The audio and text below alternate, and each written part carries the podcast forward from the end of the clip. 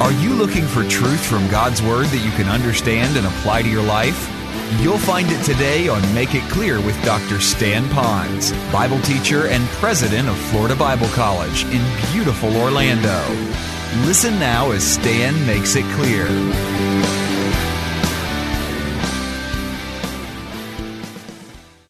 I'm wondering how many of us, we really don't see the need. We we know because we're smart enough and kids were mature enough to know that there's a lot of stuff that needs to be done. Some of us, the needs are so great and so many that we almost, we zone out. We just kind of like, I don't want to say deny it, but we want to ignore, thinking that if I ignore the need, it goes away.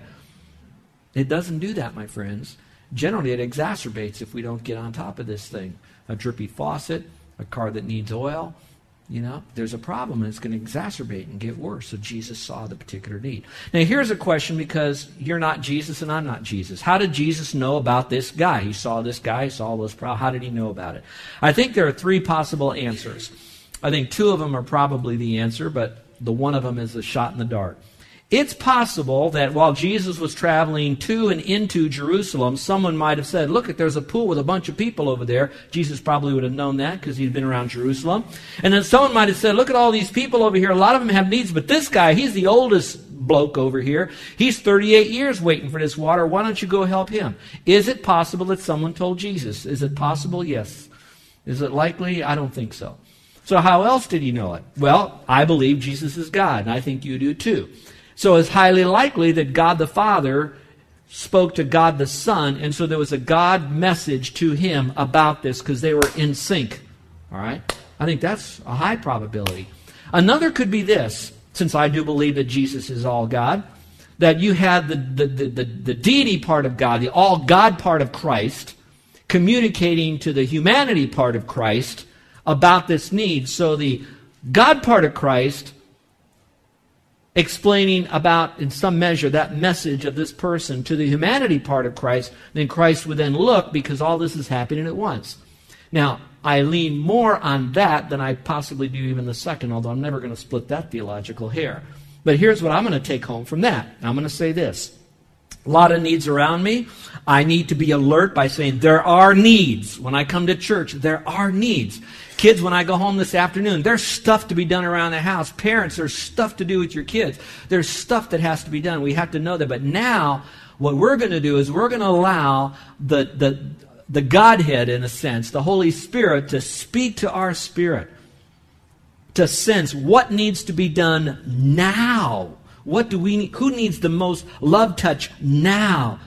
Where do I need to get my hands dirty now? What time do I need to sacrifice now to take initiative? So I believe there is, as we're yielding to God within us, I believe that's going to be the help to know how to define what things about which we take initiative. And so keep that in mind. He saw, and then look at him here. Circle the word him. Now there's a lot of needs. We talked about that, but he did single out one. And perhaps you might want to look at one person. Now, what I took away from that, and maybe you could take away from that, is this, is that he, he looked at the man. He didn't say he saw a cripple. He saw him. He saw the man. Most needs are connected to people. They're, they're, all task needs are still connected to relationships. So when you're doing the task, some of you are task-oriented, so you'll jump to the task. But remember, it's not just about the task. Listen very carefully. It's all about the person who really has the need. So you want to do it on a relation. You want to build a relationship with the person based on the task. So look at people. Look at your son. Look at your daughter. Look at your brother. Look at your sister. What does she need today? What could I do to help them? What does mom need today? What is the guy helping in our connection group? What could I do to lighten his or her load? What about at work? The guy who shares the cubicle. The one who parks his truck next to mine. What about them? What do they need? So look at them, him, her. And then it says lying there. Well, that's just simple. He's lying there because he couldn't get there. He was either withered or he's lame or something. He couldn't get to where he needed to go. So basically he needed help. Then it says, Jesus says, and he knew that already. He had been in that condition a long time. We talked about that. He said to him, do you want to be made well? And the sick man answered him, Sir, I have no man to put me into the pool when the water is stirred up. So for whatever reason, watch this now, the sick man thought that the only way his need could be met was that way. He did not know that there was another person that could meet his need, which was Christ. He'll find out in a matter of moments. So he was trying to get his need met another way. Then it says here, while I'm coming down there, someone gets in ahead of me and I miss my chance. And I love what Jesus said here. He said, rise, take up your bed, and walk. Now you got your pens ready? Circle the word rise. So he says, stand up, take up your bed, which means now lift up what you're sleeping, like a sleeping bag, guys, gals. It's like taking your sleeping bag. It's like taking your mat. Some of you that sleep on a mat in your home, I know some of you do that. You know what I'm, who I'm referring to. So take up your bed, whatever it might be. I don't know if I'm going to take up the bed I sleep in at the house.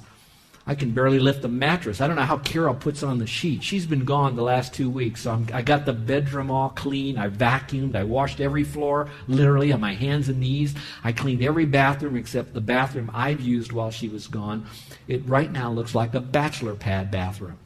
So I'm going to get in there with a blowtorch just before I get on the plane.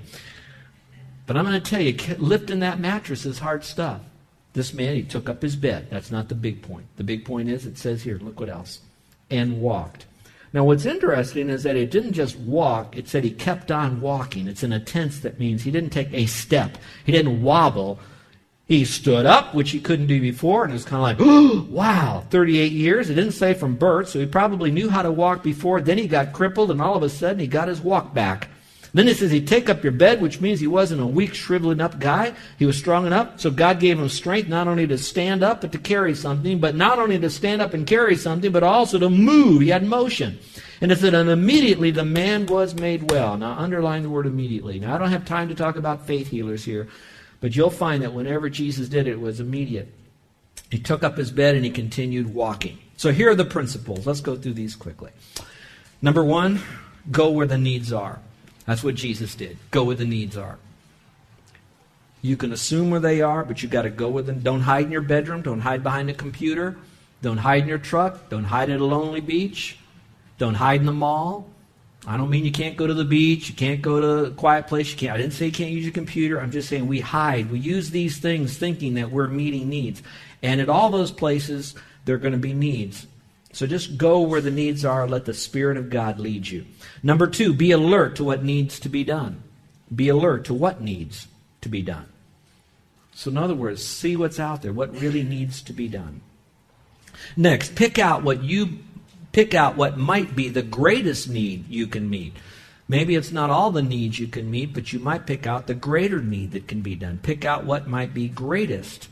Now, again, all of this is wrapped up in skill set and timing and ability. And uh, you, you young people here, some of you might really say, I want to take on the needs of the world, but you've got to do it underneath mom and dad's authority. So find out what direction they would give you, but pick out what might need to be the greatest need to be met. And then finally, be the first to take action to meet the need. Be the first to take action to meet the need. Do you agree with me that it's possible that if this man was crippled and he was in this porch and he had nobody to take him down when the water stirred, that probably no family showed up or hung around with him or visited him to be there to take him down? Nobody was there, so he probably was all alone. Can you imagine? Just be weird with me for a moment. Can you imagine how long his fingernails must have been? His toenails must have been? Can you imagine how long his hair must have been? Can you imagine how much he stinketh?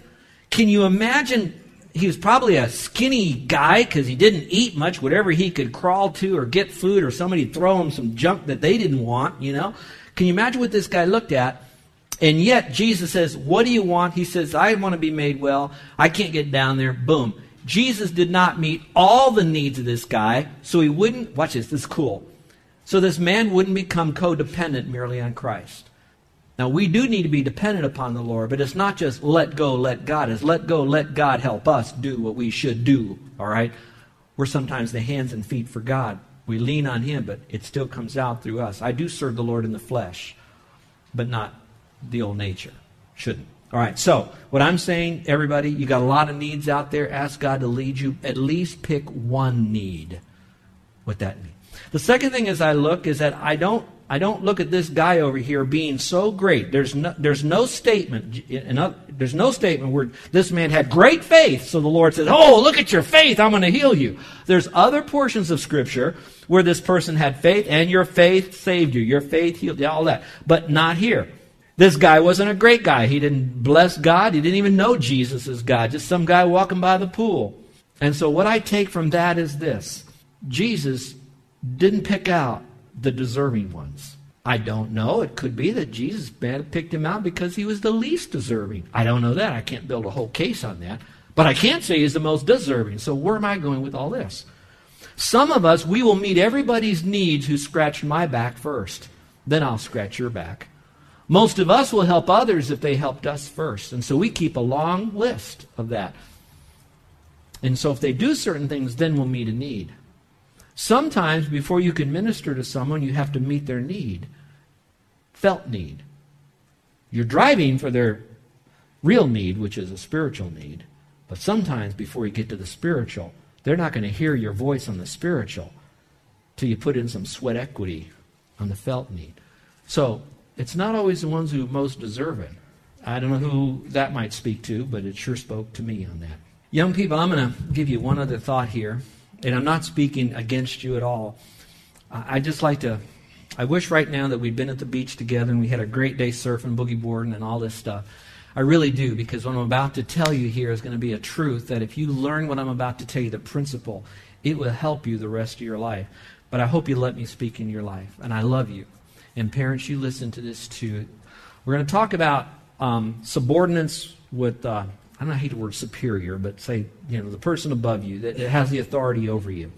There are, there is a time that we we grow to a point where we finally say, we really do want to please our authority figure, mom or dad. We really want to please, wives, the husband. We really want to please our employer. We really do that. So we want to take initiative in pleasing them. Now, here's the difference between a mature Christian and a super mature Christian. You want to please the person their way, not your way. Sometimes we want to please them. We do it our way. And when our when our authority figure doesn't give us that attaboy or that attagirl, then we get angry. We say, oh, they don't want me to do that. And so after a long period of that, we get into this thing called passive aggression, and we don't do anything for that person. When in reality, all they wanted you to do was to do the thing their way and not necessarily your way. So you might have a servant's heart, but really you're serving yourself because you want it done your way. You want to find out, what do you want me to do? And you want to, that's the difference between obedience and honor. Obedience is just doing the job. Honor says, I want to find out what is the way they really want me to do this here. How do you can take out the garbage, or you can take out the garbage. You know what I'm trying to say? So if you really learn that, now I'm going to give you one other thought. Stay with me. This, I'm almost, I'm, this is really cool here. That's good, good teaching. But now, you not only want to do that, you not only want to please them, you not only want to please them your way, you want to please them their way, and then you want to please them God's way. So in the whole mix of all of this, you're saying, okay, Lord, I'm not really doing it for my authority figure. I'm really doing it for you. And so, Lord, how do I do this? In most cases, the Lord will then tell you, do it the way your boss wants it. Do the way your mom and dad. They might not always be the... You might have it a better way. You've been around, maybe you saw more. You could maybe give them your opinion in love, humbly, sweetly, as a student and a learner, but then leave it up to them, and if they say, I want it done this way, then you cheerfully do it that way, and if it blows up, it'll blow up in their face because they gave you poor direction. But you can say, I did it right. That's taking initiative. Now, I don't know, but it'd sure be neat if I had one guy and one girl that would take that truth and live it the rest of their life. How different this world would be. All right, number three, what could I do to demonstrate initiative? We talked about this, so we'll go through it quickly. Not wait to be told to do something that I know needs to be done. There's certain things you already know it needs to be done, so don't wait to be told to do it. I'm talking about staff and people and workers and employers and employees, whatever needs to be done, get it done. Explore new areas of service opportunities so I can be more useful to Jesus Christ. In other words, I want to get out there. What more can be done? What could I do? What's my skill set? What's my gifting? What's my personality? What needs have I heard? What needs do I anticipate? What can be done? Don't wait to be asked. Find out how to get the key to unlock the door to get to the broom. Go and do it. Then relieve pressure from those around me by taking the lead in lightening their load. All right? You want to relieve their pressure, but don't wait for someone else to relieve their pressure. You be the one to do that. And in most cases than not, the one who had the pressure relieved is going to come back and they're going to thank you, and you're going to take, watch this, you're going to be on the highest road that everybody else wants to be up there, but they don't want to travel that road because it's too high and too lonely. They want to stay with the pack that does their own stuff their way, all right, but that lonely road up at the top, you take that high road. I'm going to tell you, that's where the scenery is. That's where the cool air is. That's where the best view is. And that's where God's going to bless you. So relieve the pressure from those around you by taking the lead. You take the lead.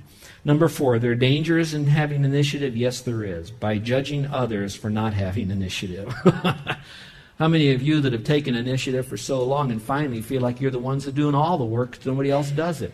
And so then it's easy for you to get a sour, grumpy attitude and then basically quit or go to some other job or another church or another relationship. Second, beware of taking initiative, and some of us will, and then quitting without completing the task. Nothing frustrates a parent, nothing frustrates a boss more than when you show initiative to start with, but you kind of fizzle out halfway through the program. I'm sure glad that when a doctor decides to do surgery on me halfway through, he doesn't say, you know what, I, this isn't as cool as I thought it was. I got some other things I need to do, so I go do that. I'm glad they didn't quit. I'm glad that Jesus didn't start the pro- process by coming to the earth, and he lived a perfect, sinless life. And then all of a sudden, people turned on him, and then they started to beat him, and then they put him on the cross, and he said, I had enough of this. He didn't do that. He stayed with the whole thing all the way to the end when he was totally alone in the initiative that he took. There's my example. If he can take it to the end, I can take it to the end. One more that's not in your notes. Beware of thinking that every request constitutes a need. You can't do everything. You'll, you'll, you'll explode. I want to end this. I think it's a good time for us to land the plane. First of all, if some of you have had conversations recently about, you never do anything around the house, and you never help out here, or you don't do that, I want you to know no parent called me, no boss called me, no teacher called me. God called me, in a sense. And he said, I need you to speak on this. And so instead of looking to an earthly model, although there's probably many that I could have paraded up, athletes, people in music, people in the arts, people in leadership, people in history, people in the Bible, right now the greatest example of initiative is the Lord Jesus Christ. And I want you to think with me for just a moment. He looked upon the earth. He didn't just see starving, sick, wicked people. He saw people that were going to spend eternity in hell. And he says, nobody can meet their need. They can't meet their need by doing good deeds. Every religious leader that's ever popped up to offer them an escape plan can't meet their needs. They're giving them candy for medicine. That's not working. He said, I'm the only one that can meet their need. Now, I don't understand all about God, and everybody has a need. Not everybody goes to heaven. Not everybody receives the need meter, the Lord Jesus Christ. But he did take initiative. The Godhead, watch this, this is so cool. Scripture says, before man ever fell, the plan of salvation was already in place. He was so much a need meter that he knew man would have a need before he had a need. Now think about that around your house. And go back here.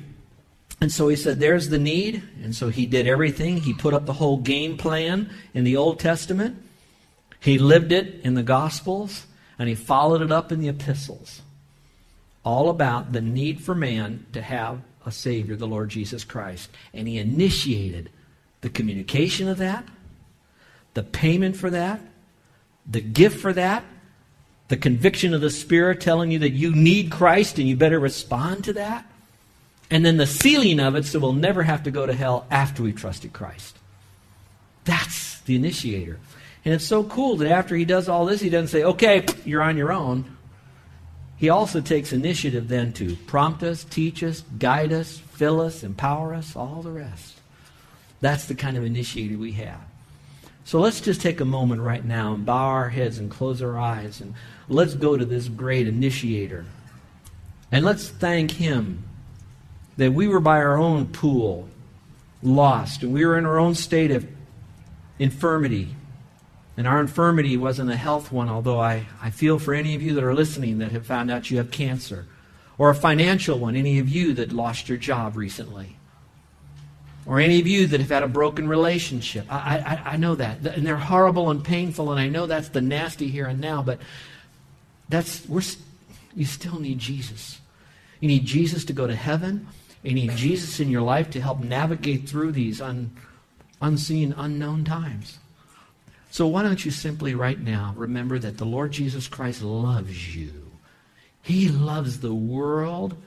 And right now you're a part of the world, and forget about all the seven billion people, and you just think of yourself. God loves you. He already went to the cross to pay for your sin. He went to the cross to pay for your sin. And he rose again from the dead. He loves you. He loved you to get you to hear this message today. However you're hearing this, he loved you to make sure you heard that going to heaven is not by good deeds. It's not by living a separated life to God. It's by admitting that you're a sinner and you're desperate for a Savior, and you receive Christ as your only Savior, trusting him to forgive you of all sin. He brought you that message because he loves you, because he's willing that you would not perish. He wants to meet your need. Can you imagine for a moment with me this paralyzed guy? And the Lord said to him, "Get up, take up your bed, and walk." And this man said, "Nah, you gotta be crazy. I don't know who you are, man. Don't you know I can do this? Well, I don't need that. What I need is you to drive me down to the water." How stupid. How ridiculous. Yet how common it is today.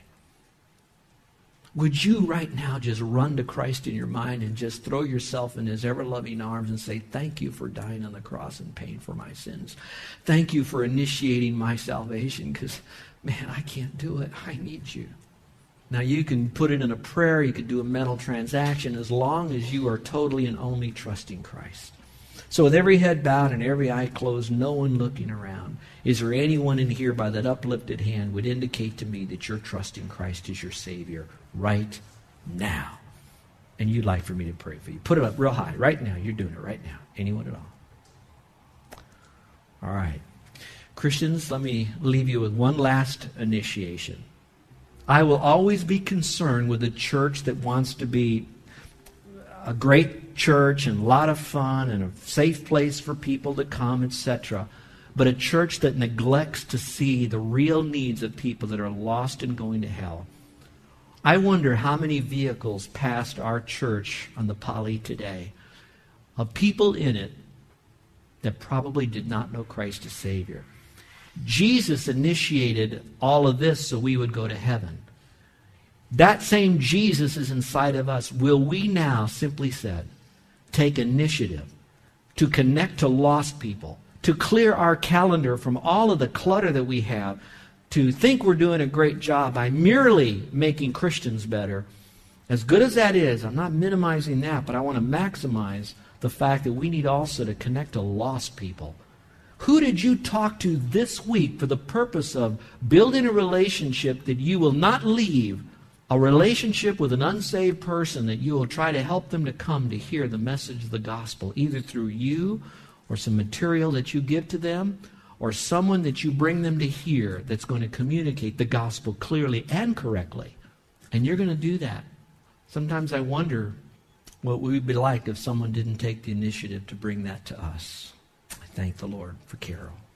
Our gracious Heavenly Father, as we prepare now for our time of communion, we know that you're right here. You've been here all the time, but in a sense you're going to be here in an object lesson of bread and juice. And so, Lord, we're going to reflect on this as we look upon you who died and rose again, and as we partake of this communion, that our heart would be pure before you. I pray that as we look at this, that we're taking communion, that you came, you took initiative, and you're coming back, you're taking initiative. that now you, the initiator, lives within us, that we would serve mankind and be an initiator about you. Now, Father, I pray this in Jesus' name. Amen. You're listening to Make It Clear with the teaching of Doctor Stan Ponds, founder of Make It Clear Ministries and president of Florida Bible College in beautiful Orlando, Florida. Make It Clear is dedicated to taking the Word of God with clarity into every person's world. It is the support of listeners like you who make the ministry of Make It Clear possible. You can provide your tax-deductible gift to Make It Clear online by going to make it clear dot org.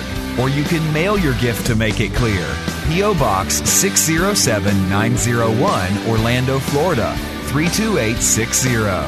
Thank you for helping us Make It Clear. If you would like to have Doctor Ponds speak at your church or event, please send us an email at tell me more at make it clear dot org. Thank you, and remember to Make It Clear.